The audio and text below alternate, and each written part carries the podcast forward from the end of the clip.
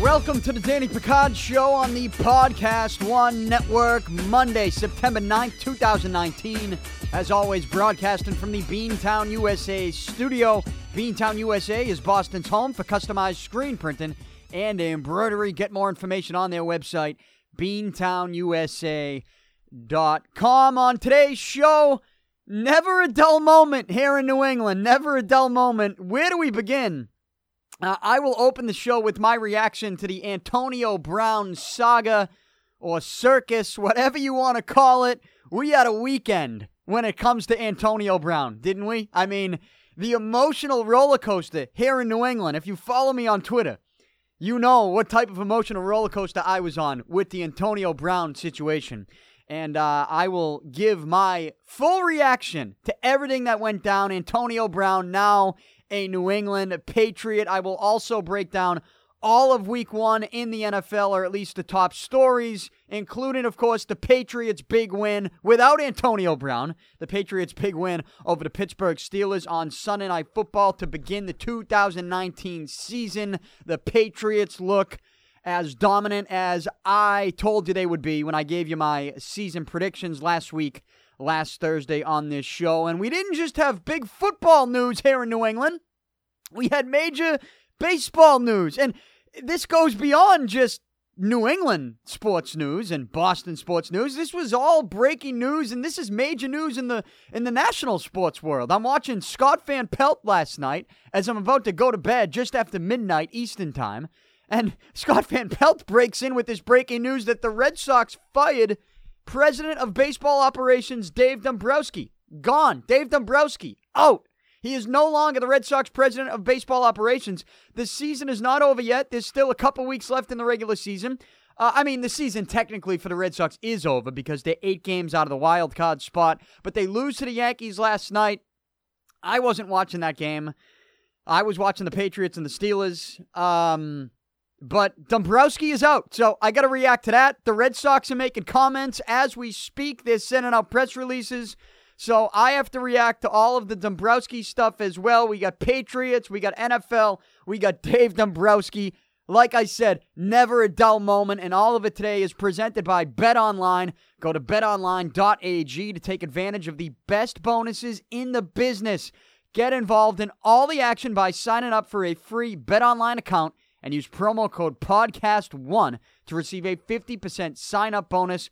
That's promo code PODCAST1 for a 50% sign up bonus. Bet Online, the exclusive partner of Podcast One Sportsnet. BetOnline.ag. Today's show is also presented by DraftKings. Play for free at DraftKings.com or on the DraftKings app by using promo code PIC, P-I-C. That's promo code PIC, P-I-C. And you can play for free next Sunday Week two in the NFL. The $1.75 million play action contest, 1.7 million in total prizes, $100,000 going to first place. Again, play for free in this contest by signing up right now using promo code PIC, P-I-C. That's promo code PIC, P-I-C at DraftKings.com. Welcome to the show. And uh, I'm going to begin with Antonio Brown because this is a huge story not just here in New England, but throughout all of the NFL and all of the football world and all of the sports world, all eyes were on Antonio Brown, not just this weekend, for the past couple weeks. I mean, if you watch Hard Knocks with the Oakland Raiders on HBO, which I did every Tuesday night, and I reacted to it on this show accordingly. Um, the Antonio Brown saga, I felt like we didn't get as much as we probably should have from the Antonio Brown. There's so much that happened with Antonio Brown and the Raiders over the last couple weeks that I think it's easy to forget some things, right? It's easy to forget the issues with Antonio Brown's feet. He was in that cryotherapy chamber, either a little too long or he had wet socks on when he was in there and he had frostbitten feet. We forget about that you know, where he's showing his feet off on Hard Knocks. I mean, that's nothing. That should be kind of a big deal for a guy who uses his feet with his speed to be a great wide receiver in the National Football League. That should be a big deal. But given all the stuff that happened after that with Antonio Brown and the Oakland Raiders, it really isn't even an issue at all. It's like there's nobody even cares about his feet anymore. It's Where's Antonio Brown's head at? What is going on with Antonio Brown? Well, Antonio Brown right now is now a New England Patriot. On Saturday, just hours after being cut and released by the Oakland Raiders, Antonio Brown, like I was on Twitter and it's almost, it's the most, this story, Antonio Brown ending up with the Patriots on a one year, $15 million deal with 10 million guaranteed. Seeing that tweet pop up from Adam Schefter, Ian Rapoport, a couple other NFL insiders. Seeing the tweet pop up on Saturday afternoon that says Antonio Brown has agreed to a deal with the New England Patriots. It's the most unbelievable, believable story and result to a player's future that I've ever seen in the history of sports. Let me say that again. It's the most unbelievable, believable story. Antonio Brown ending up with the New England Patriots on a one year deal. And I say it's the most unbelievable, believable story because we know the history that the Patriots have with bringing in these players that are superstars, that are big names, that had some issues with their previous team. And and all of a sudden they come to New England and they buy into the Patriot way and you know, they helped the Patriots get to the Super Bowl. I, I can't say help the Patriots win a Super Bowl because Randy Moss never won a Super Bowl. It's unfortunate. I don't use that to knock Randy Moss. I am one of Randy Moss's biggest fans. And Randy Moss, you know, people will. The comparison to the Randy Moss thing is real. It's real in the sense that Randy Moss was a selfish player. He was. He was a selfish player. Did he want to win? Yeah, he wanted to win. He wanted to win. That was part of it. But let's not forget how he ran himself out of New England. I don't you shouldn't forget about that. He gets up at a press conference after a win. Was it week 1? A win over Cincinnati? I was covering the team at the time. Randy Moss gets up for a press conference and he's talking about his contract. And it's like, well, there you go. Next thing you know, Randy Moss shipped out of town. Randy Moss regretted it after, right? Because he went to, where'd he go? Tennessee and then Minnesota again. And he regretted it in a press conference as the Patriots beat the Vikings. Randy Moss was done in the Vikings. Patriots beat the Vikings at Gillette. I was covering the Randy Moss, that Randy Moss press conference too, where he's in the visiting press con, the visiting team's press conference, and he's just he's wearing a Red Sox hat while he's a member of the Vikings. He's knocking his own coach. I think it was Brad Childress at the time and he's praising throwing bouquets at the Patriots and basically showing the ultimate regret for getting selfish with the contract and forcing his way out of New England. So you can relate all of this, you know, the selfishness that Antonio Brown has been showing. You can relate that to Randy Moss's selfishness. You can. Where I, where I don't think you can relate the two is, you know, people want to go to the talent. I know Antonio Brown's a great receiver. I just I'm not putting him in the same category as Randy Moss, though. I, I just I, I have a t- Randy Moss to me was like everything seemed like it was with ease. He was, um, you know, puts the hand. I it, I just still feel like there's a difference in talent from the two. It's not a huge difference. There's still a difference. I still don't think Antonio Brown's on Randy Moss's level. I don't. Talent wise. Is it is it close? It's closer than a lot of other receivers in the league. Sure. But Randy Moss uh, was a was a special type of receiver. And I think I am very hesitant to put guys in Randy Moss's category. I don't know that I'm going there with Antonio Brown. He's a, Antonio Brown's a great receiver. Is he in is he on Randy Moss's level? Uh, I don't know. Go if you think he is, go back and watch Randy Moss highlights. Refresh your Randy Moss memory for me, please just for just for a few minutes.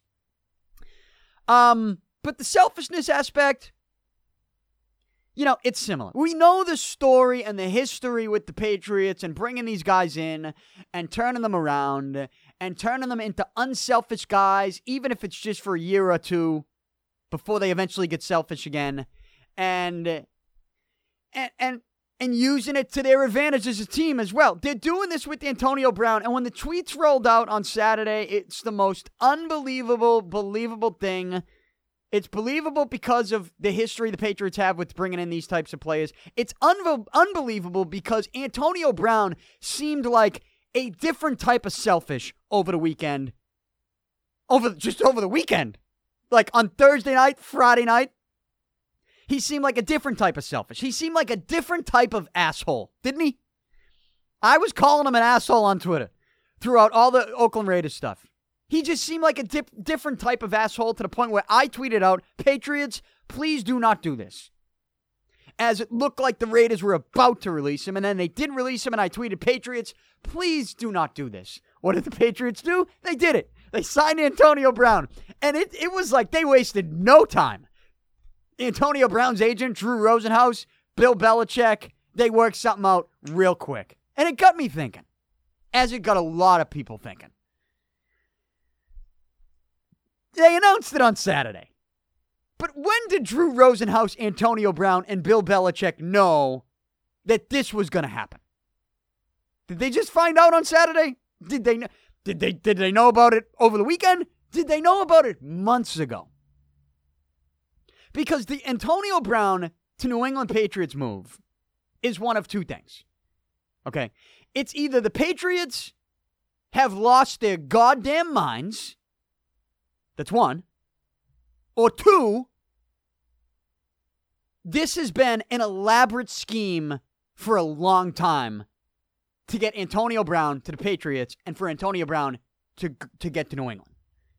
It's either one, the Patriots have lost their minds yeah, they take on these selfish players who have issues with their previous teams because they know they're great players and they, they feel like they can bring them into a winning environment and get them to only want to win. Right? They they know they can do that. But Antonio Brown's a, a di- this is a di- it just seemed a different type of crazy if you've been following his story with the with the Raiders so that different type of crazy. This is either the Patriots have lost their goddamn minds, taking on this different type of crazy, or two, this was an elaborate scheme from the get go. And when I tweet out Patriots don't do this and I knock Antonio Brown all weekend long, I mean, do you need to go through the timeline of the craziness? Do you need to? If you want to, let's go through it real, real quick. Antonio Brown He's got defeat. Again, that wasn't even an issue. Defeat became a non issue. That's a big issue. But yet, this shit was so crazy, the feet became. Antonio Brown's frostbitten feet became a non issue. Wasn't even a story at all. Um, Antonio Brown was missing practices. You know, he had the helmet situation. He was missing practices, training camp, because he couldn't find a helmet that he liked. Like, what? and and you know they go back and forth. Misses camp, leaves camp, comes back, misses camp again, leaves camp again, comes back again, finally finds a helmet. They think they got a helmet. He signs a contract with a helmet company. So that's a, an elaborate scheme on its own. Let's make some money with this, right? Signed a deal with a helmet company. Probably knew from the get go the helmet that he was going to wear you know, but it was crazy. It was like, what are we doing? It was so crazy that I sat here and told you, there's no way this is about a helmet. It's got to be about something else. I told you that. It's got to be about something else. Well, let's get the helmet situation. Then, as the, you know, training camp ends, cut down day comes and goes, the Raiders are about to begin a new season. They send Antonio Brown a letter with, the, with it, telling him that he's being fined for all the thing, the times that he missed, the practices that he missed. Antonio Brown responds to the fines by posting the letter from GM Mike Mayock on Instagram. And not only did he post it on Instagram, there was a situation at, at practice or after practice or at the facility at, at Raiders practice in which Mike Mayock and Antonio Brown kind of got into it to the where Antonio Brown had to, had to be held back. Antonio Brown called Mike Mayock a cracker. That's what he called him. He called him a cracker. That's the report. I'm just giving you what, what happened. Okay, these are facts according to reports. Nobody's disputing those things, I don't think. Uh, either way, there was a I mean, I can only, all I can do is laugh at that. I just wish we could see that on HBO. Like, I feel like HBO missed all the good stuff. They missed all the good stuff. So they had this altercation, Mike Mayock, Antonio Brown. Meanwhile, Jon Gruden's saying all the right things, right? Jon Gruden is trying to, you know, he doesn't feel the way he says either. You know, Jon Gruden is pissed. And you can kind of sense that. Here's maybe the best part. And here's the point where I'm like, what is Antonio Brown doing? Antonio Brown records a phone conversation with Jon Gruden and then puts it on YouTube. Secretly records the conversation and puts on YouTube. And in the conversation, the ironic part about the conversation is Jon Gruden is telling Antonio Brown in this conversation to cut this shit and just play football. He says, Can you just stop with this shit and just play football? How hard is that? That's what Antonio that's what Jon Gruden says to Antonio Brown. Antonio Brown hears that and is like, Yeah, let's post this on social media. Let's post this on YouTube. Like, what? Who thinks like that? It's crazy. It was the this was a different type of crazy. Okay? This was a different type of crazy. Now, this phone conversation came about. So, in between the Mike Mayock altercation, in which Antonio Brown reportedly called Mike Mayock a cracker, in between that and the secretly recorded phone conversation with Jon Gruden that was then posted on YouTube, Antonio Brown gave an emotional apology to the team in this like emotional meeting that people talked about to the point where Oakland said, "You know what? We're not going to suspend you or fine you anymore. You, we're going to let you play. You're going to be in uniform and playing on Monday night." And then Antonio Brown's response is like, "Okay, good. Let me post this YouTube video with with the coach, which I'm secretly recording him. It's crazy." And this was all Friday night, and I tweeted out, "What is he doing?" What is he doing? Makes no sense. Saturday morning, all of a sudden the team starts talking about you hear reports Oakland they're taking away his guaranteed money. His 30 million guaranteed. You know that new 3-year was a 3-year 54 million dollar deal that came along with the trade. Antonio Brown was traded from Pittsburgh to Oakland and you know as you know part of the trade Oakland was going to give Antonio Brown guaranteed money that he no longer had with Pittsburgh.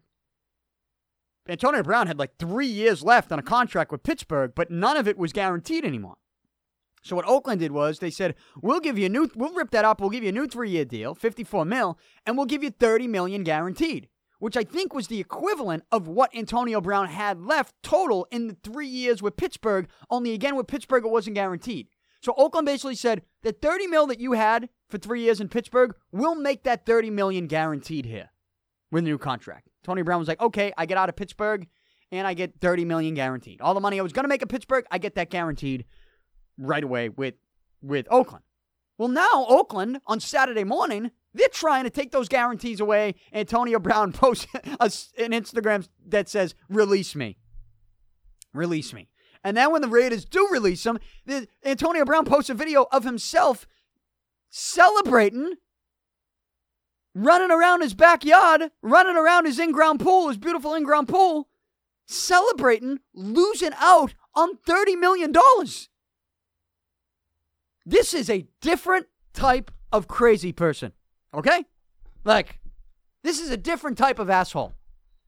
I can't even understand it at this point. Seeing him celebrate running around the backyard, I'm going, this guy has lost his mind. He's a different type of asshole, okay? He's a cra- this is this person is crazy. Patriots, please do not do this. I know you've done this many times before, but my tweet on after this was Patriots, do not do this. And as it turned out to be one of the most unbelievable, believable things we've ever seen in sports, the Patriots did it. They signed Antonio Brown to a one-year deal, 15 million, 10 million guaranteed. Antonio Brown couldn't play in week 1 on Sunday Night Football, and the Patriots didn't need him. That's the funniest part of the whole thing. Patriots signed Antonio Brown. They don't even fucking need the guy.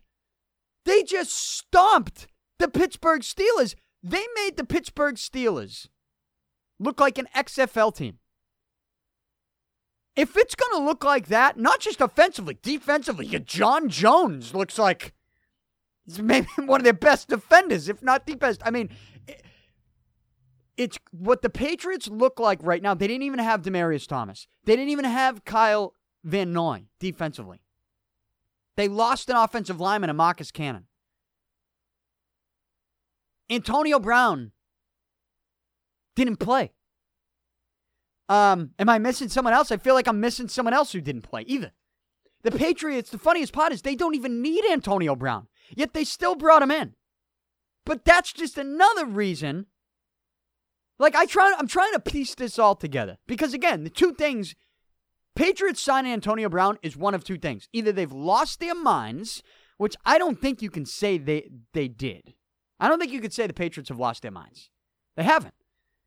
They've either, but it it's an option. They've either lost their minds or all these things that Antonio Brown has been doing, looking like this crazy person, looking like this different type of crazy, this different type of asshole that the Patriots should stay so far away from. That was all just a plan. Antonio Brown's not that crazy. He was just being advised these are the things you need to do. These are the crazy things we're going to have to do to get the hell out of Oakland and get to New England, which was our preferred destination in the first place. I'm going number two. I'm going with the elaborate scheme. And if we're going with the elaborate, elaborate scheme, then you know what? How can I be mad at that? As a Patriots fan, how can I be mad at that? Right? How can I be mad at that? It's basically like how and I'm trying you try to relate it to something. Um I think Oakland Raiders fans should feel like Boston Celtics fans. Only Oakland Raiders fans should be that much more upset. At least Kyrie Irving stuck it out the rest of his contract and played for the Celtics. And and and didn't do things to have the Celtics go, "Wow, we just got to get rid of this guy." Like Antonio Brown was doing things with Oakland where they're like, "Man, we just got to get rid of him." I'm not knocking the Oakland Raiders. If I'm going to knock Oakland for anything, maybe it's for not doing all the investigative work they needed to do before trading for him, before giving up a third and a fifth round pick. It's, you know, they didn't give him any money, really. They didn't give him that he doesn't, Antonio Brown doesn't get the 30 million guaranteed. If I'm going to knock Oakland for anything, maybe it's going into the trade. Let's find out where Antonio Brown really wants to be. Who else was trying to trade for Antonio Brown? Was there interest with Antonio Brown with someone else? You got to be. I, you have to but but again, it's it's still even that. It's still tough to knock Oakland. Jon Gruden was saying all the right things. Um, they had to get rid of him. Oakland Raiders fans should kind of feel like Celtics fans. Only Oakland Raiders fans should be more pissed off because Celtics fans got Kyrie, and and the the comparison with Kyrie and Antonio Brown is that Kyrie Irving wanted out of a place. He wanted out of the out of Cleveland. But he had a preferred destination in his head. That preferred destination, as we come to find out, is the Brooklyn Nets, right? The Nets, the team he grew grew up rooting for. They were the, you know, the New Jersey Nets, but still the team. He wanted to go to Brooklyn. He wanted to go play for the Nets. That that's that was the plan. That was the plan in Kyrie Irving's head. And he had that plan when he wanted out of Cleveland. He got traded to the Celtics. Kyrie Irving never said, I want to play for the Celtics. He got traded to the Celtics where I give Kyrie Irving some credit, I guess, is he didn't act like Antonio Brown and force his way out before his contract was up. Right? He played Kyrie Irving played it out and then left as a free agent. Okay. Antonio Brown wanted out of Pittsburgh. Did he want to go to Oakland? Not necessarily. I think we find out now. Hell no, he didn't want to go to Oakland. He ended up in Oakland though, but he just wanted out of Pittsburgh. But there was maybe a preferred destination in his head the New England Patriots. I just think this was an elaborate scheme. So you get to Oakland, and look, as we find out, don't tell me this is a crazy idea. Because there was a report yesterday that said Antonio Brown had talked to a social media company to get advice on on how to use his social media to get out of Oakland to get out of Oakland. These are all things that Antonio Brown did. This was on ESPN. He was talking to a social media company that gave him advice on things that he should do to get out of his contract with the Raiders that would force the Raiders to want to cut him. And it worked. All this stuff worked. He was using social media, he was using Instagram, he was using YouTube. Think about all the videos that he posted, all the posts, everything kind of contradicted itself too. He was acting like a crazy person. A lot of us were looking at this going, and look, you can't crush us for calling this guy an asshole as that all played out. But I guess when you take a couple steps back and you think about it, it it kind of makes sense that this was an elaborate scheme. Because the helmet thing, like that just didn't make any sense. You know how the helmet thing makes sense is if it was one of these crazy ideas. It was almost too crazy and too stupid. To miss practice because of a helmet? Figure it out. Figure it out. You got equipment managers, you got people there. I mean, come on. You taking big hits in practice?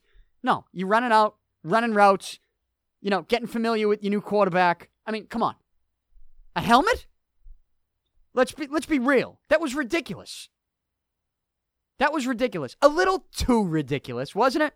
It was a little too ridiculous. And what I can't, another thing I can't get over is Antonio Brown celebrating losing out on $30 million. What is that all about? What is that all about? Who celebrates losing out on $30 million? You know who celebrates losing out on $30 million? A guy who ends up getting what he ultimately wanted in the first place, which was a contract to play with the New England Patriots. And when he's running around the backyard celebrating losing out on $30 million, the only way you can explain that as a human being is that is a guy who already knows there's a plan in place to get what he wants. And to get what you want is not to lose out on $30 million. No, that's not what he's celebrating. He's celebrating just being getting out of Oakland but also going to a place that he knows there's a deal in place. I'm telling you right now, this was an elaborate scheme for a long time. I'm telling you, it was. And if you're Oakland, you should be pissed. If you're the Kansas City Chiefs, you should be pissed.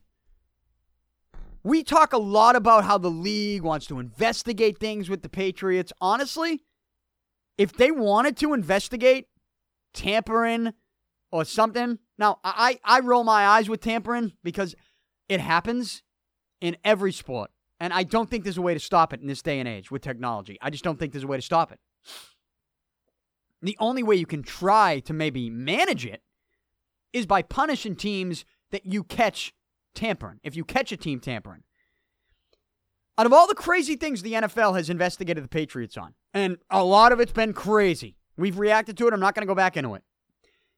But out of all the things they've investigated the Patriots on, if they investigated the Patriots on tampering with Antonio Brown going back to, I don't know, when he was with Pittsburgh, I think that they, I don't think that would be a crazy investigation. I don't. Based on how this thing all played out. I mean, it, Antonio Brown wasn't even a free, how long was he a free agent for? And they come up with this deal? Then the Patriots come up with this deal for this crazy asshole? No. Maybe he just what? Maybe he's not. I was wrong calling him a crazy asshole. This was just an elaborate scheme.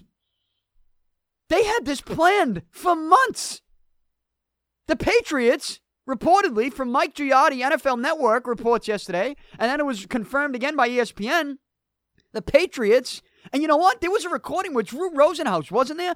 Where he said the Patriots would try trying a trade for Antonio Brown, but Pittsburgh wouldn't do it because they wouldn't trade him to a rival. So the Patriots had interest there. So how do you get Antonio Brown if you're the Patriots? Well, you wait until Antonio Brown gets traded. You talk to Drew Rosenhaus, and oh yeah, Drew Rosenhaus, the agent for Rob Gronkowski, a guy who had one year left on his deal, who retired early.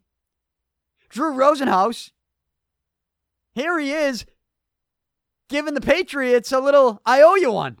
Ah, Gronk's done, but I owe you one. Don't worry, we'll make this happen. We're going to do some crazy shit in Oakland. They will have no choice but to get rid of this guy, to just cut him. He's going to lose out on his 30 million guaranteed, but that's fine. What's the deal you got? One year, 15, 10 million guaranteed? Okay. 9 million signing bonus? Okay. To play with Tom Brady? Okay, yeah, here's I, I owe you one with Gronk. We'll get you Antonio Brown. Antonio wants to be a Patriot. We'll make this happen. We'll do some crazy shit. We won't practice because he doesn't like his helmet. We'll post stuff on social media. We are talking to a social media company that is advising us on how to do crazy shit. that that's the only explanation that makes sense to me. Yeah. It is. It's the only because I don't think if Antonio Brown was as crazy as he showed over the last two weeks with the Oakland Raiders, with the helmet, with the social media posts, posts with, you know, going after Mike May. What are you going after Mike Mayock for? You didn't show up. You missed practice because of a helmet. You left training camp multiple times. Then you gave an emotional speech to the team apologizing. Then you you secretly tape a conversation with your coach, the guy who's had your back the whole time, and you post that on, on YouTube? You think that's a good idea? You're crazy.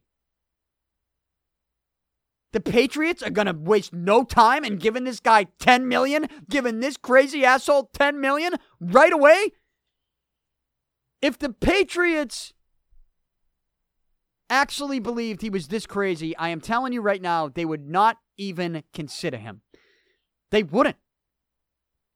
I know talent the Patriots can prove that maybe talent trumps all and they can get the most talented players, as selfish as they may be, to buy into the Patriot way. They've proven that. History shows it. I get it. But the Antonio Brown stuff for the last two weeks has been a different type of crazy. It's been a different type of crazy. So much so that if Antonio Brown was actually that crazy, as crazy as he was showing, if that was not an act or not a ploy or not an elaborate scheme to get out of Oakland to New England, then the Patriots have lost their minds. And I don't think the Patriots have lost their minds because because I don't think the Patriots would go anywhere near Antonio Brown if he was actually as crazy as he's shown the last two weeks. So the only way this makes sense is if option number two is the correct option, which I'm going to say today it is. Is that Antonio Brown to the New England Patriots was an elaborate scheme that Drew Rosenhaus, Bill Belichick, and Antonio Brown had known for months. And the Oakland Raiders should be legitimately pissed off at this. And you know another reason how I know this was an elaborate scheme, or I'm going with that option to reason with all this, is Jon Gruden. This is before, this is on Saturday before Antonio Brown officially signed with the Patriots, or before like the reports even came out. Jon Gruden had to address that the team was releasing Antonio Brown. And again, this is a day after Jon Gruden's voice was on this recording where he's basically telling Antonio Brown to cut the shit and play football. Gruden again said all the right things, but there's a common theme in this audio clip that I'm about to play for you. There's a common theme in this audio clip.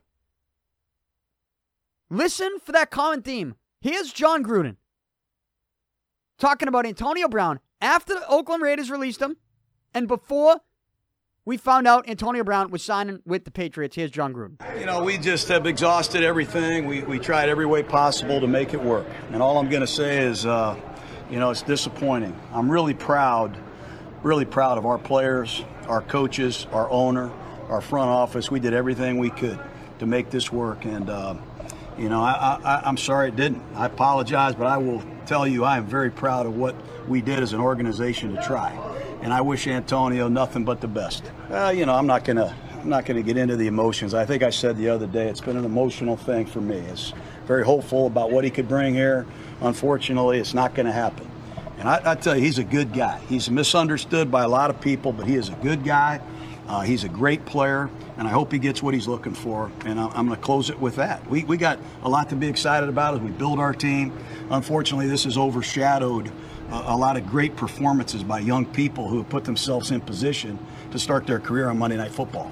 Uh, and I'm sorry to the Raider fans, but again, I, I really want to thank our football players, Mark Davis and Mayock, and all of us. You know, we did try to make it work, and um, you know, hopefully he finds what he's looking for. Hopefully he finds what he's looking for. That's the theme. That's the theme.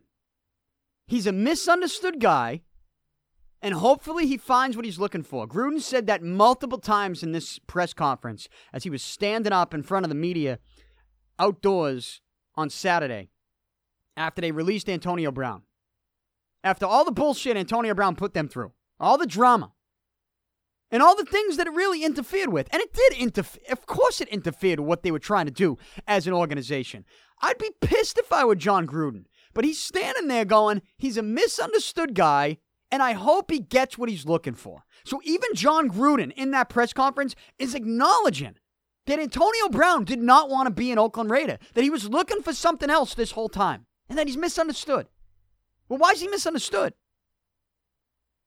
If he really is the asshole that he showed with the things he was doing with the Raiders over the last couple weeks, I don't think Jon Gruden would be standing there going, oh, he's misunderstood. I hope he gets what he's looking for. I don't think so. I think Jon Gruden, by saying, I hope he gets what he's looking for, I think he's acknowledging that Antonio Brown didn't want to be a Raider and he wanted something else. And at that time of that press conference, he wasn't a Patriot yet, so he couldn't say he wants to be a Patriot. But I think it, maybe by the sounds of that, Jon Gruden probably nods his head and goes, Yeah, that's what he wanted the whole time. And I'm not the only one coming up with this theory. A lot of people are thinking this. You know, I watched a lot of the uh, pregame stuff yesterday on Sunday, and a lot of analysts were like, wow, this was an inside job. And I, I think they're right with that. I think it was. I think it was. I think Antonio Brown wanted to play for the Patriots. I think Drew Rosenhaus, there's a connection there with the, uh, you know, with some of the players he represents already. With Gronkowski calling it quits early. Little, I owe you one, I told you. Drew Rosenhaus, hey, Bill, we owe you one. I owe you one. Don't worry. How about Antonio Brown? He wants to play for the Patriots. Could you make that happen? If we get out of this deal with Oakland, I know Pittsburgh won't trade him to you. I know you try to trade for Antonio Brown. We'll let Oakland give up a third and a fifth. You know, we'll do some crazy shit at training camp. But I just want you to know that crazy shit is, uh, we're only doing that for one reason to get released to become a Patriot. That's, this, we're not really this crazy. So we'll get released, and then you'll sign Antonio Brown, right? What's the deal? What's the contract you give him? One year? 15 mil? 10 million? Can you give him 10 million guaranteed for one year to play with Tom Brady? And then we'll see what happens. Can you do that? All right then we'll go act crazy and we'll get ki- we'll get kicked out of Oakland. Like to me, that's what happened. That's what happened. And if that's what happened, and Antonio Brown is not the asshole that I thought he was and was tweeting about over the weekend and was tweeting about for the last couple weeks and was saying on the show for the last couple weeks, then as the as a Patriots fan, I will tell you that if he really is buying into the Patriot way, and this was all just a ploy and an elaborate scheme to become a New England Patriot, how can I possibly be mad at Antonio Brown? Now, if you're the rest of the league, you should be bullshit. And, you know, we'll do this thing in New England. We'll, we'll hear people crushing the Patriots. And we'll take it personal and, and, and we'll say, well, this is just what happens when you have a winning organization. And this is what happens when you have a winning organization. And this would be part of the Patriot way, you know, the way this thing keeps going with these selfish players coming over and wanting to play. Um, but I think this is one of those moments where everybody else will have a point. Like, you're saying it's it's bullshit. It was an inside job. You kind of have an argument to be pissed at the Patriots and to call for the league to investigate it. I mean, if I'm the Chiefs, I'm calling to investigate it. If I'm the Raiders, the Raiders might just want to be like, oh, that was a headache. Let's just move on. Acknowledge the mistake. You get, you know, you're not giving him any money. Is there is there something you could do to get a, a compensation pick, draft pick or something if you're Oakland? If you find out there was tampering, I don't maybe. There's something you can do. But uh the only way this Antonio Brown and the Patriots thing makes sense you know, of course you're going to have people going, well, why wouldn't they want him? He's one of the best receivers in the league. It's like, well, were you paying attention the last two weeks to what he was doing in Oakland? It was crazy. It was insane. If he's that crazy and the Patriots signed him knowing he's that crazy, then the Patriots have lost their minds. I don't think they've lost their minds. And the way this all adds up, the reports that you hear, and I feel like I'm forgetting something that happened over the weekend too. I feel like something happened that I'm forgetting. Again, the things I can't get over. The things I cannot get over. And I've said this in the show multiple times. The helmet thing just seemed too a little too ridiculous. Just seemed a little too ridiculous and crazy. Um, that Gruden audio that I played you, he basically acknowledges, hey, you know what? I hope he finds what he's looking for because he's looking for something else. He, he he wasn't looking for this. He wasn't looking for this. He wanted to get out of Pittsburgh, but what we found out was he wasn't looking for this right here. I hope he finds what he's looking for. And the other thing that I can't get over, and this might be the biggest one when it comes to ways to prove that this was an elaborate scheme between Rosenhaus, Antonio Brown, and Bill Belichick for a long time, is you have a guy running around his yard celebrating losing out on 30 million guaranteed. Celebrating that. Celebrating it. Just losing out on 30 million. He's celebrating that. Who celebrates that? Nobody that I know celebrates that. Here's who celebrates it a guy who, like Gruden says, ends up finding what he's looking for. And what Antonio Brown ended up finding was exactly what he was looking for, which was a contract with the New England Patriots. Something that Pittsburgh wouldn't give him because Pittsburgh wouldn't trade him to New England. So when they traded him to Oakland, Antonio Brown and Drew Rosenhaus are like, well, at least we got the fuck out of Pittsburgh. But now, how do we take this to the next level? How do we get to the Patriots? How do we do what so many other players have wanted to do and play with Tom Brady and win with New England and be a part of that dynasty? How do we get there? Well, I think we just saw the I think we just saw it play out in front of our own eyes. And was someone like myself too stupid to realize at the time as I sat here and crushed Antonio Brown the last couple weeks? Was I too stupid at the time to understand that it was a ploy to get to the Patriots? Maybe. But I mean, man, if you watch that play out, it was crazy. But here we are. He's a Patriot. And there's a new little wrinkle to the contract, too, by the way, as of this Monday morning, September 9th. The new little wrinkle, according to Adam Schefter ESPN, is that the Patriots have added an option year for Antonio Brown for 2020 for next season at 20 million guaranteed if it's executed. I assume this is a team option. They're not going to give him the player option. This is probably a team option. If if the option is executed by the Patriots, they'll give him a 20 million guaranteed for next season. Um so the reason they did that was for salary cap purposes. You know, the whole deferral of money, extending the length of the contract. We saw that with the Brady contract. There's ways the Patriots know how to manipulate and make room in the cap. At the end of the day, the Patriots are going to do what the Patriots are going to do. And what they just did was add one of the best wide receivers in football. And what it's looking like it is, and this is really the only way I accept this, I accept this signing, is if this actually was an elaborate scheme. And it's just all signs point to that being the case.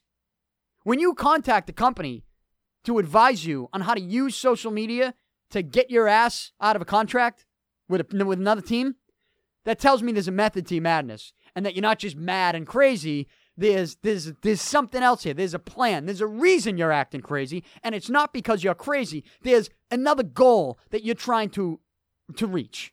There's another place you want to be. As Jon Gruden says, there's something else that he's looking for. And Jon Gruden hopes he finds it. It looks like Antonio Brown wasted no time finding it because the Patriots wasted no time signing him. And it was just so quick. It was like, oh, he gets released. Gruden talks. Patriots, they already, he's already agreed to a deal with the Patriots. When did he agree to that deal, realistically? Did he just agree to that on Saturday? I don't know. I'm willing to bet no. This was a plan for a long time, and you can't convince me that it wasn't. Uh, you know, here's when, and I'll if I, I'll be wrong if Antonio Brown shows up late to practice in two weeks, because then he's getting cut. Then he is, a, you know, then the craziness is like, then we're back to him being a crazy person. I'm just giving the Patriots. This is where we start to give the Patriots the benefit of the doubt we start to acknowledge that there's no way. Because you watch again on Sunday Night Football against Pittsburgh, Patriots don't need Antonio Brown. And that's part of the reason I said Patriots don't do this. You don't need this you don't need this crazy person in your in your life. You don't need him. Nobody feels bad for Antonio Brown, but all those things that I felt and that a lot of others felt about Antonio Brown before he signed with the Patriots, you know, I think we need to reevaluate the way we feel if that's not actually the way Antonio Brown is. If it was all an act to get out of Oakland, then we have, a, as, as an analyst and as somebody who has an opinion on everything that the Patriots do and everything that pro athletes do, I think I have a right to reevaluate my stance on the person who wasn't acting completely genuine. Especially if that person wasn't acting completely genuine because he wanted to get to the team that I root for. so, it obviously changes the way I think a lot of people here in this town feel about him if that was the plan. And I just think that was the plan. I think there was a plan here. I think it was an elaborate scheme. You can't convince me otherwise. It was a plan. And Antonio Brown's a Patriot. And uh, the funniest part about the whole thing is they don't even need him. Sorry, I had to take a drink. They don't even need him. They don't even need him. So uh, we'll see. Will he play in week two? They won't need. Do you think you're going to need him in Miami? that's you know that's the other part of it. If he does show up late or whatever, they just cut his ass. They just cut him. Uh, but if this was the the plan, then Antonio Brown's going to be fine and it's going to work out. And the Patriots have an opportunity to do something very special. And not just because of their offense. You saw their defense on Sunday night. A 33 to 3 win over Pittsburgh. And the Steelers now obviously the Steelers, Mike Tomlin making decisions. You get down to like the one yard line and you're going to kick a field goal. I mean, come on. Come on.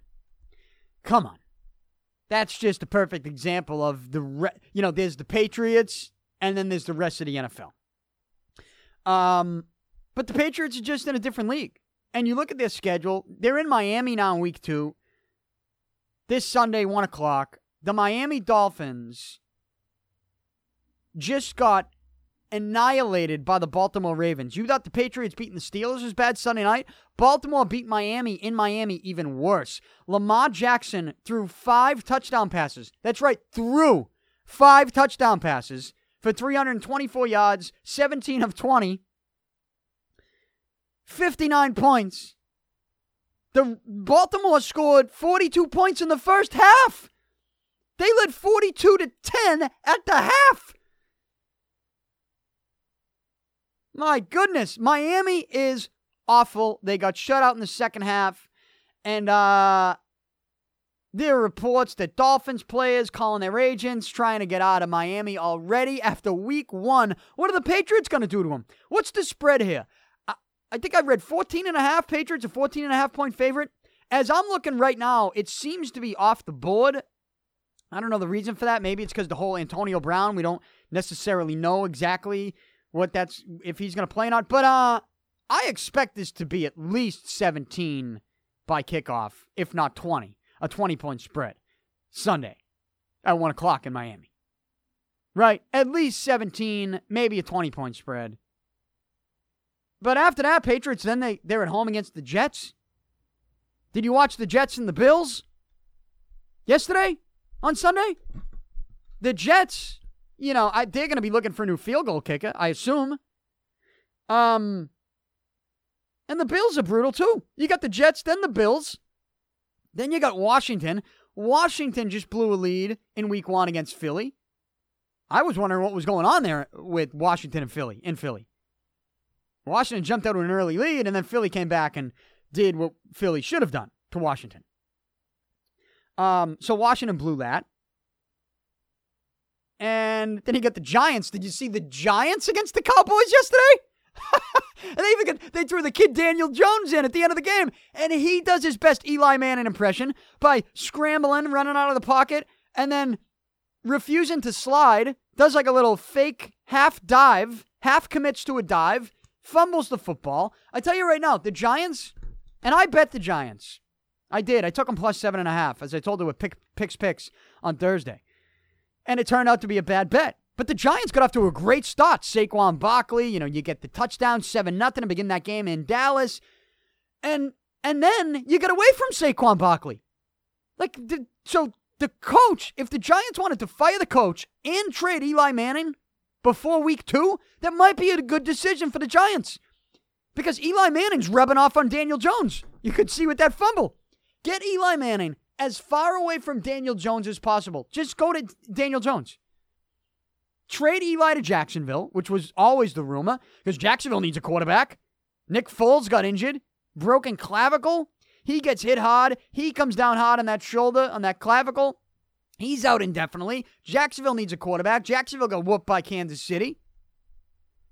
Uh, send Eli to Jacksonville. Reunite him with Tom Coughlin. And Get Daniel Jones as far away. Get Eli Manning as far away from Daniel Jones as possible. You want to fire your coach after week one? Go ahead. Because that was a, a, joke, what happened with the Giants. And I'm a little more upset with it because I took the Giants plus seven and a half. And the way that game started, it looked good for me, taking the points. And then they just choked. I mean, credit where credit's due to Dak Prescott. He was dropping it in the bucket all game long. In the bucket all game long.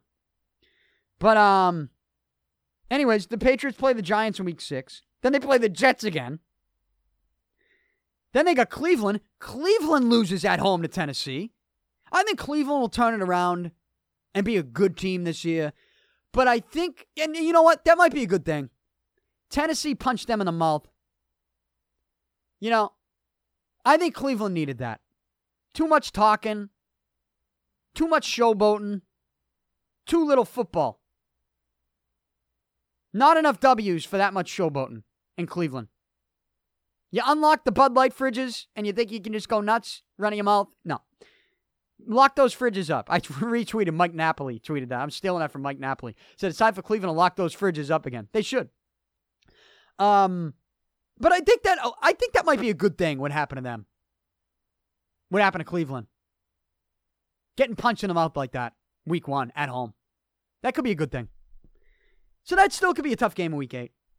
Uh, and then week nine in Baltimore, you just saw Baltimore's good. They whooped Miami. But still, maybe that's a sign of how bad Miami is. And then you get the bye in week 10. And then you get the the post bye portion of the schedule, which is very difficult in Philly, at home against Dallas, in Houston, at home against Kansas City. Um, then in Cincinnati, Cincinnati may be looking. They put up a fight in Seattle. I didn't see that coming. But maybe I don't know if that's just maybe Seattle's not going to be as good as I thought they were. Uh, anyways, we look at that part of the schedule and we think Gronk still, right? People still think Gronk. You know, people see the Antonio Brown stuff and they're like, well, what? They're so dominant right now. What? A, imagine how dominant they're going to be if Antonio Brown and Gronk play late in the season. By the time you get to the bye or after the bye, in we, you know, the bye's week ten, you get to week eleven in Philly, you got Gronk and Antonio Brown and Demaryius Thomas and Julian Edelman and Josh Gordon. like, will Gronk come back? Well, here's the part about it that, you know, I, I get back into the elaborate scheme and how this was a ploy for a long time. They've been talking about this, Drew Rosenhaus and Bill Belichick. And I said it's it's one of those I owe you ones from Drew Rosenhaus. He owes Belichick something for Gronk. Rosenhaus owes Belichick one year of something because Gronk called the quits early, not playing out the contract, retiring. And that's not a, I'm not using that to knock Gronk. I'm just giving facts. If that was some type of agreement that Rosenhaus and Belichick had, I could see that. And in a way, if that was the case, then maybe the Antonio Brown thing, this little one year deal, this little I owe you one, I owe you one year or something, maybe this actually is confirmation that Gronk is done. I mean, I think if you're Gronk, look, you, you're there last night, you raised the banner, you're spiking footballs. I think he's going to get that itch. I think that's human nature. Gronk is going to get that itch. I'm telling you right now. He's going to get that itch. I just don't. I don't know with Antonio Brown in the in the fold now if if the reasons for it, uh, the way I'm looking at it, are true, that it was an elaborate scheme, then maybe this is just a, I owe you one because Gronk retired, and maybe it's confirmation that Gronk's not coming back. Um, but if the Patriots are running the table like this, if somebody does go down, like I know it seems all perfect right now, but you do have to keep an eye on the offensive line. Marcus Cannon did get injured, and that could be a tough one to lose. I, I do believe in Dante Scarnecchia that he can coach someone up to step in, next man up. I believe that. We've seen it with this offensive line. We're seeing it right now with the new left tackle and Isaiah Wynn. Had a nice game last night. But I, right now it looks perfect. Can you expect this to be perfect? I think that's unrealistic. You got to expect guys are going to get banged up. As good as it looks like like right now, I, I just think I'm not going to sit here and say it's going to be a perfect season. It's just it's tough to predict that. It's just unrealistic. Something might go wrong. Someone might get hurt. Someone's to pull something, miss a couple weeks. Who knows what it looks like in week 10? They the Patriots might some couple things might happen. The Patriots might be begging Gronk to come back by week 10. So I don't I don't know. Antonio Brown, maybe he he posts something about Belichick on Instagram and they cut him. I have no idea. And Patriots, you know, maybe Josh Gordon fails the test again. Maybe the Patriots are begging for Gronk to come back week 10. It's a long season. So I because of all that, I'm not gonna I just can't close the door on a Gronk return. Even though I just told you maybe the Antonio Brown thing seems like it was a an I, I owe you one plan because it's this, Drew Rosenhaus represents both Antonio Brown and Gronk. But again, Gronk's to get that itch, and who knows what the Patriots look like by week nine or ten? Who knows? What I what I know is the Patriots look dominant right now. They look dominant right now, and uh, against Pittsburgh on Sunday night, it really was over. You get the sense, like after the Josh Gordon touchdown, after the Josh Gordon touchdown in the first quarter, and their what, their second possession, after that touchdown, you got the sense that this game was over. Right? This game was over after that. Seven nothing, it's over. Over. You just got that sense. Like the, Pittsburgh did not have what it takes to beat the Patriots, and the Patriots were just getting started in that game with the Josh Gordon touchdown. And uh it's just it's been a crazy couple days. It it's been a crazy 20 years for the New England Patriots. And I'm sitting there on my couch yesterday watching the pregame shows, thinking about how good the Patriots could be, watching the Jets Bills game uh, I'm watching the the Lions blow that lead and lose to Arizona in over. Excuse me, they didn't lose to Arizona in overtime. They tied. It felt like it was a loss for me because I picked Detroit minus two and a half. So that's why I say it was a loss. So you ba- you basically lost if you're Detroit. Even though it was a tie, it was basically a loss because you blew that game. You blew the game. Okay, you had a 17. What did you have? They had a 24 to six lead in the third quarter. You lose, man. But you're watching this stuff play out. You're watching how bad the Giants are, right? You're watching the Seahawks at home get get taken to the to the final whistle by Cincinnati. You're watching the Colts without Andrew Luck take the Chargers to overtime. Um, you know, you're just looking around at the league going, what we have here in New England is something that is so special when it's over. I mean, it is going to be. I'm telling you right now, I don't know that I'm going to watch the NFL. I, I'm dead serious. It's never going to get better than this.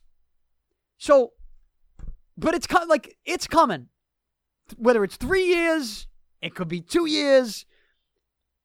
Whenever Brady's done, yeah, Belichick's going to have a couple of years, I think, to try to win with maybe Stidham or who knows. Maybe it's someone else.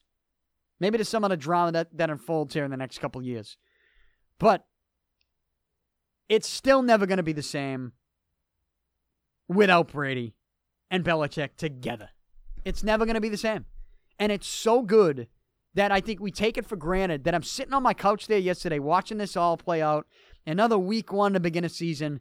And I'm just thinking to myself, and I was scaring myself. You know, I was I was making myself panic. Thinking about what it's gonna be like in three, four years, five years from now maybe even sooner. What it's to be like when I'm sitting here going into a week one of a season thinking to myself, wow, uh, the odds are not very good that the Patriots win a Super Bowl. like, who knows what this team is going to be? We know the Patriots are going to win the division every year. We know that they have a great shot to be in the conference championship, which means they're one of the final four teams left in the playoffs. We know that the coach and the quarterback are going to put this team in position, regardless of the other pieces around them. They're going to put this Patriots team in position where we are going to have a fun time watching the Patriots. We are going to have a good time. This is going to be a good football team. I was sitting there on the couch yesterday thinking, man, what's it going to be like when we don't have that confidence? Is it going to be fun? Will I even want to watch? Maybe I'll watch like the first year after Brady's gone. Will I watch the second year? Will I even watch the NFL? It's crazy to think, but I it, it's part of the process of embracing it. I think sometimes you need to think about those things. You need to think about what it's going to be like when Brady and Belichick are gone in order to continue to embrace what you have because I think it's easy to get spoiled. It's easy to get spoiled here with this team. And you see it again on Sunday Night Football. I mean, it's almost like you're not even interested at some point because the game's over by the half. And you're like, oh, now you got Miami next week. I mean, we're looking at the schedule right now. I just went through the first seven games.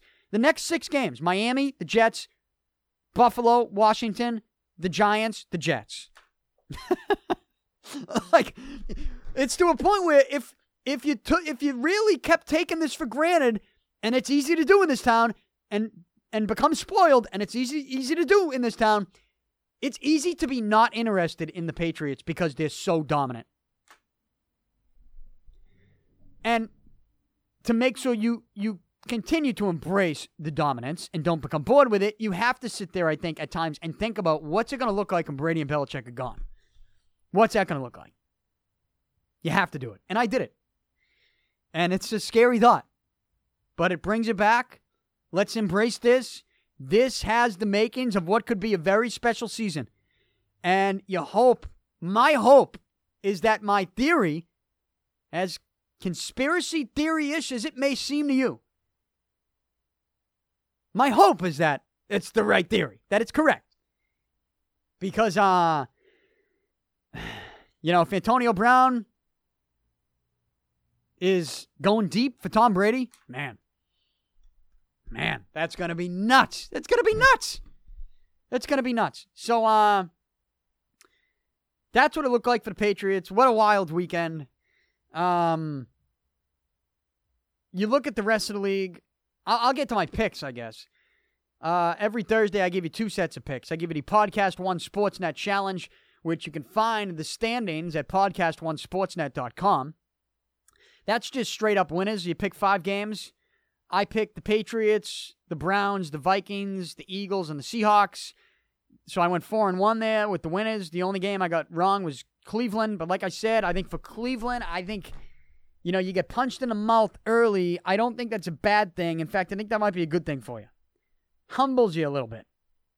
And you should embrace that humbling moment if you're Cleveland. All right? Embrace it. But I went 4 and 1. Um picks picks against the spread. I went 3 and 2. Man, I really thought I was going to have that Detroit game. I took Detroit minus two and a half. They end up tying, which means I lose. I took Kansas City minus three and a half. I got that right. Uh, I took the Giants plus seven and a half. It looked good after the opening Giants drive, and then they blew it. They sucked. So I lose that. So I lose Detroit minus two and a half, and I lose Giants plus seven and a half. What I get right is Kansas City minus three and a half over Jacksonville. What I got right was San Francisco. I got them as a pick 'em on Thursday over Tampa Bay in Tampa Bay. San Fran won 31 17. And then my lock of the week was Patriots minus five and a half. So they obviously win that. They cover. So I went three and two. So above 500 to begin the season, I'll take it. But man, I really thought I was going to be at least four and one. Really thought I'd be able to pound my chest today at four and one. I can't pound my chest at three and two. You can pound your chest at four and one, right? Pound your chest at four and one, but not three and two. Not three and two. On Thursday, I'll give my picks for week two in the NFL. On this Monday night, you got two games Houston in New Orleans. New Orleans, a seven point favorite at home. And then you got at 10 o'clock, Oakland at home, getting no respect as a two and a half point dog at home against Denver. Denver, the road favorite there. Um, so we'll see how that plays out. Two games on Monday. And then the Thursday night game this week, week two, begins with Tampa Bay in Carolina. Carolina, a six and a half point favorite at home as of right now. And that NFC South battle. So uh, that's what we got with the NFL. An exciting week one, an emotionally somewhat draining week one. A lot going on, especially here in New England, as I just talked about. But um, you know, you think, hey, Patriots gonna win. Around midnight, that game ends. You know, gonna go to bed, laying in bed, got Sports Center playing while I'm laying in bed. And you're like, hey, I'm just gonna, you know, I'm happy for the win. Get the get a good night's sleep. Come in studio today. React to the NFL. And then you get breaking news right as you're about to go to sleep that the Red Sox fire Dave Dombrowski, the president of baseball operations. The Red Sox, they lose to the Yankees on Sunday Night Baseball, and then they fire Dombrowski at midnight. I think it was after midnight. I'm, sit- I'm, I'm laying in bed watching Sports Center, kind of dozing off, and then I just see this big breaking news thing on the bottom, and they put it in red. You know, it gets your attention. Breaking news: Red Sox fired Dave Dombrowski. So, look, this this is a move that people had teased over the last couple weeks. People in this town have teased that Dombrowski and the Red Sox would go their separate ways. Uh, that Dombrowski maybe wasn't talking to many people in the Red Sox organization. He had his close circle, which was just Tony La Russa and Frank Wren, and then there was really nobody else that he communicated with. Dombrowski had one year left on his deal. Next year, the Red Sox go from World Series champ to not making the playoffs. And I get that in a town like this, where we are spoiled and we think about only championships, when you don't make the playoffs, it's a big deal. But I don't know. I get a tough time today. Like, I'm not sure how you can sit here today and crush Dave Dombrowski. If you're a Red Sox fan, like, I'm just not sure how you can do it. And what's your reasoning for crushing Dombrowski today? What is it? Is it he gave too much money to he signed Chris Sale to a, a, contract that was too large, and obviously now he's got some health issues with that arm. Is that it? Is it you gave too much money to Nathan Eovaldi? The guy who helped you, two guys that helped you win a World Series? Is that it? I mean, are you still hung up on the David Price contract? Is that it? What, you don't like Xander Bogaerts' contract? Is that it? What is it? Like, because Dave Dombrowski, let's not sound like complete complete spoiled assholes in this town. I just went on that don't be spoiled rant. Dave Dombrowski put together a World Series champion. And not only a World Series champion, he put together one of the most dominant teams in Major League Baseball history. He signed David Price. He traded for Chris Sale. He went out and traded for Nathan Eovaldi. He brought in you know, your guy last year, Craig Kimbrel, right? Kimbrel was a Dombrowski signing. I think he might have been his first. Um, I think it might have been his first. That was a trade, right? That was a trade. Uh, you know, Dombrow- look, the, the, my point is Dombrowski made major moves to get big name impact players into the Red Sox organization that resulted in division championship after division championship and ultimately a World Series with one of the more dominant teams, one of the most dominant teams in the history of the league. That was Dombrowski's creation. We're not even a full calendar year removed from that World Series championship. And you got people who are upset with Dave Dombrowski. If you're upset with Dave Dombrowski, you sound like a spoiled asshole. I think you need to reevaluate everything about where we should be as sports fans. Like, this is a guy that won you a championship, that won the Red Sox a championship. We're going to sit here and be upset with that? I got a problem with it. Now, like I said, Dombrowski had one year left on his deal. One year left on his deal. We heard rumors that this, you know, there was maybe some there was some issues with Dombrowski and ownership. You could talk about the money that he gave some guys. But I mean, ownership they could put their foot down. And maybe this was Dom, you know, maybe this is Dombrowski going all Bill Parcells. Like if I had to put my finger on what happened, I would say that maybe the Red Sox did step in and go, nah, you know, the money that we've been spending, like we got to take it easy. Like I don't know, maybe Dombrowski wanted to give Mookie Betts a huge contract, and maybe the Red Sox were not willing to do it. And I'm just throwing shit against the wall right now. But you're trying to understand why this didn't work out. Why Dombrowski and Red Sox ownership were button heads. Like why they were not getting along. And the only thing I can think of is that Dombrowski is pulling a Parcells where he's like, hey, you want me to cook the dinner? Then you're going to have to let me shop for some of the groceries and sign some. Or maybe ownership wanted to sign Mookie Betts, and Dombrowski's like, ah, I'm going to put him on the trade block. I don't know, but there was something that happened with the with the philosophy, with Dombrowski's philosophy and what ownership wanted to do. There was a disagreement there, and usually when there's a disagreement like that, if if both sides are sticking to to to their beliefs and you're someone like Dombrowski, who obviously will have an ego about it because he just won the team a championship. And he's going to be like, what? This is what I did for you with this team the last couple of years. That's not enough? Division titles, World Series championship, that's not enough for you guys? You, you don't have confidence in me? I mean, so it, it kind of feels like the timing of it, like something happened. There was a disagreement, led to an argument, led to you know, another loss to the Yankees, and Dombrowski's like, you know what? What are we doing? What are we doing? Eight games out. This thing's over. You want me to just hang around the offices and not talk to you guys and hate your guts? Let's just do it. Let's just end this right now. It kind of feels like Dombrowski was is going Parcells here, right? You want me to cook the dinner? Let me let me shop for the groceries, all of them.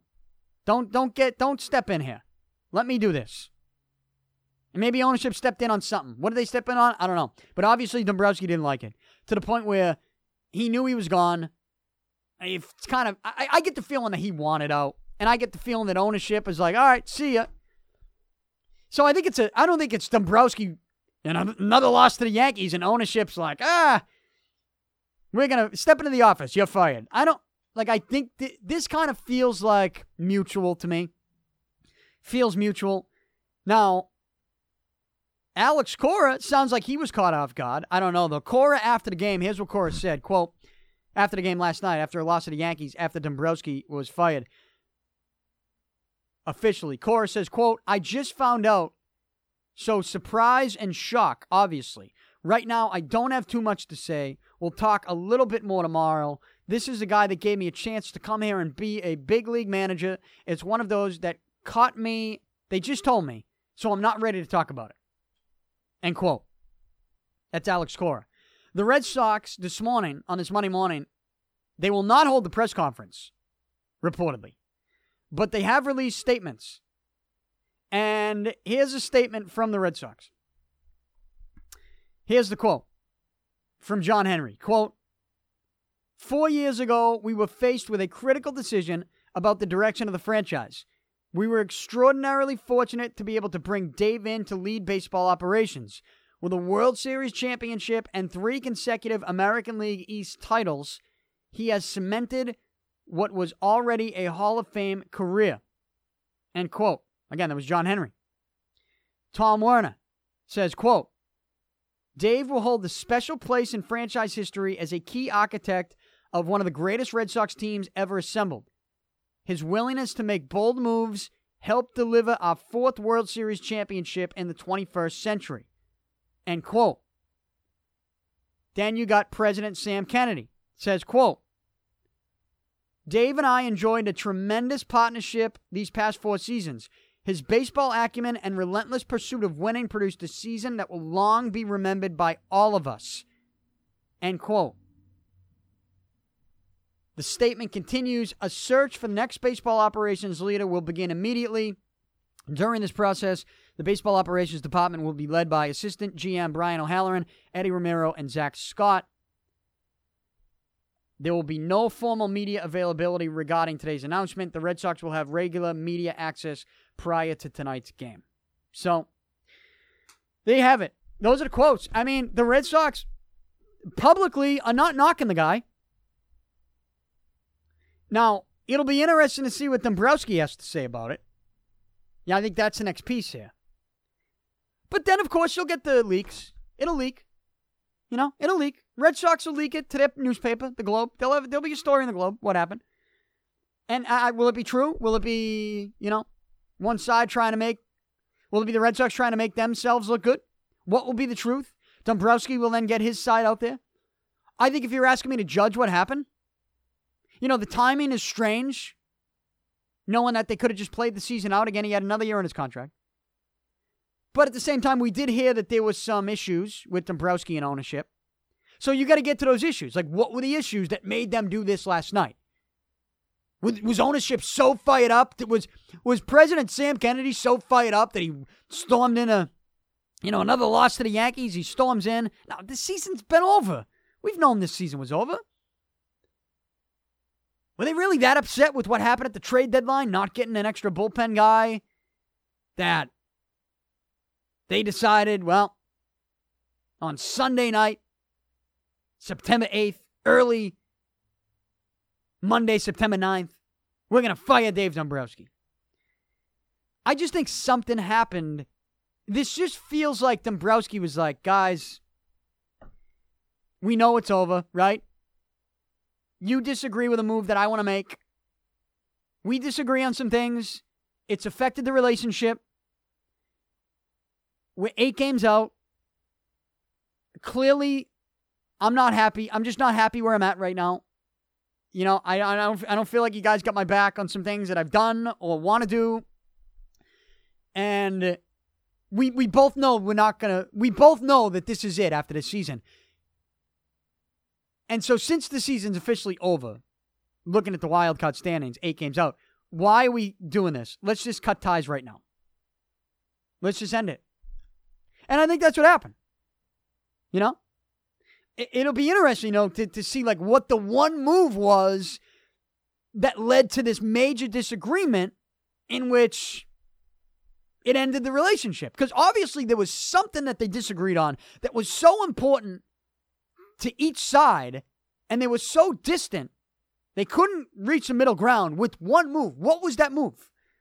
Was it what happened at the deadline? No, I don't think so. Was it the money that Dombrowski was spending on Sale's contract? You know, Nathan Eovaldi? No, I don't think so. Because at the end of the day, I think ownership. I think ownership could could just have said, "No, we're not doing that. Deal. We're not doing that deal. We're not giving him that money. This is our money." They they have to okay everything. Um, even if Dombrowski's the guy, you know, running the show, and don't say he didn't get the the the ability to run the show. He did. So, under that, it had to have been something that Dombrowski wanted to do that ownership wouldn't do here moving forward. It was something. I don't know what that was. Was it Mookie Betts related? Um, I don't know. I really don't. But something happened. There was a major disagreement, and I I think we'll find out what it what it was. But as I'm recording this right now, I don't know. I don't. I really don't. Um, but I think it, it definitely seems like mutual, a mutual parting of the ways. And it's like, listen, you know I'm gone. Let's just end this right now. I'm unhappy. I'm out. You know, let me out right now. And they did. They're like, all right, see ya. But for people, I think to to knock Dombrowski today is tough for me to do. I'm not going to do it. In fact, I applaud him for the team that he put together last year. I applaud him for that. Thank you. That's what I'll say to Dave Dombrowski today. Thank you for the 2018 World Champions. You know, they don't get that championship without Dave Dombrowski. I got news for everybody who might want to knock him today. Even people in the Red Sox organization that might want to knock him. If they do. I don't know they do. But if they do, you don't get that championship without Dombrowski and the moves that he made. You don't. You don't get that championship without trading for Chris, for Chris Sale, without trading for Nathan Eovaldi. How about signing the World Series MVP? And Steve Pearce. right? Like, you, like you bring acquire these guys. David Price could have been World Series MVP. It's a Dombrowski signing. I mean, Dombrowski got you a championship. He got the Red Sox a title. I'm supposed to knock him for that today? I, I'm not going to do that. So um, I think it. This just seems like it was mutual, and you know there was something that they mutually disagreed on. I don't know that it was a move that he's made in the past. I think it was a move that maybe he wanted to make, and ownership was like, "No, that's not going to happen." And maybe Dombrowski was like, "Well, what am I doing here if you're going to tell me I can't do this? If you want me to cook the dinner, you got to let me shop for the groceries. Um, I do think Dave Dombrowski probably has a little bit of an ego, and I think that the team he put together last year probably adds to that ego to where if he does get told no on something, which it sounds like he was getting told no for something, I think he probably looks at it, pounds his chest, and goes, Guys, I'm Dave Dombrowski. You see that team I put together last year? What, you're not going to trust me now? I'm sure there's some of that. And I'm sure it led to Dombrowski being pissed, and it led to ownership being like, "What the fuck's this guy mad mad about? We we let him do so much." And I think it was just probably a, you know, a, it's time to go. right? It's time to go. Now, because I don't know what that disagreement was about, it's tough for me to take a side here on who has a right to like was it if you tell me Dombrowski was trying to trade Mookie Betts, then I got a problem with that. I got a problem with that. If the Red Sox put their foot down and they're like, we're not letting you trade Mookie Betts, then I'm going to take the Red Sox side. Now, if it was Dombrowski saying, hey, I want to give Mookie Betts a $300 million deal, and the Red Sox are like, eh, we're not going to do that. Well, then I'm going to take Dombrowski's side because I think the Red Sox should sign Mookie Betts. So, but I don't know what that. There was something that they disagreed on and as I'm recording this today, we don't actually know what that was. I do think we'll find out, and then I'll take my side. But as of right now, Dave Dombrowski, I guess my message for the whole thing is I think it was mutual, and the potting of the ways was mutual, and I think Dave Dombrowski should be applauded for the World Series champion that he put together last year, more than he should be knocked for anything. That's how I feel. So, whatever news we hear on that, I will react to it. I'm here every Monday and Thursday on the Podcast One Network. Make sure you subscribe. Also on iTunes, Spotify, anywhere podcasts are available. Follow me on Twitter at Danny Picard. Don't forget, I have a new live stream on Twitch every Tuesday at 10 a.m. Eastern Time. I will be doing that tomorrow on Tuesday, live stream. So go follow me right now, twitch.tv slash Danny Picard. That's twitch.tv slash Danny Picard, and I will be taking your phone calls. You got thoughts on Dombrowski getting fired? You got thoughts on the Antonio Brown circus? You got thoughts on the Patriots? You got thoughts on anything NFL related? I will take your phone calls. It's a toll free phone number. So tune in Tuesday, every Tuesday at 10 a.m. Eastern Time on Twitch, twitch.tv slash Danny Picard. Enjoy the next couple days, everybody. I am out. Talk to you soon.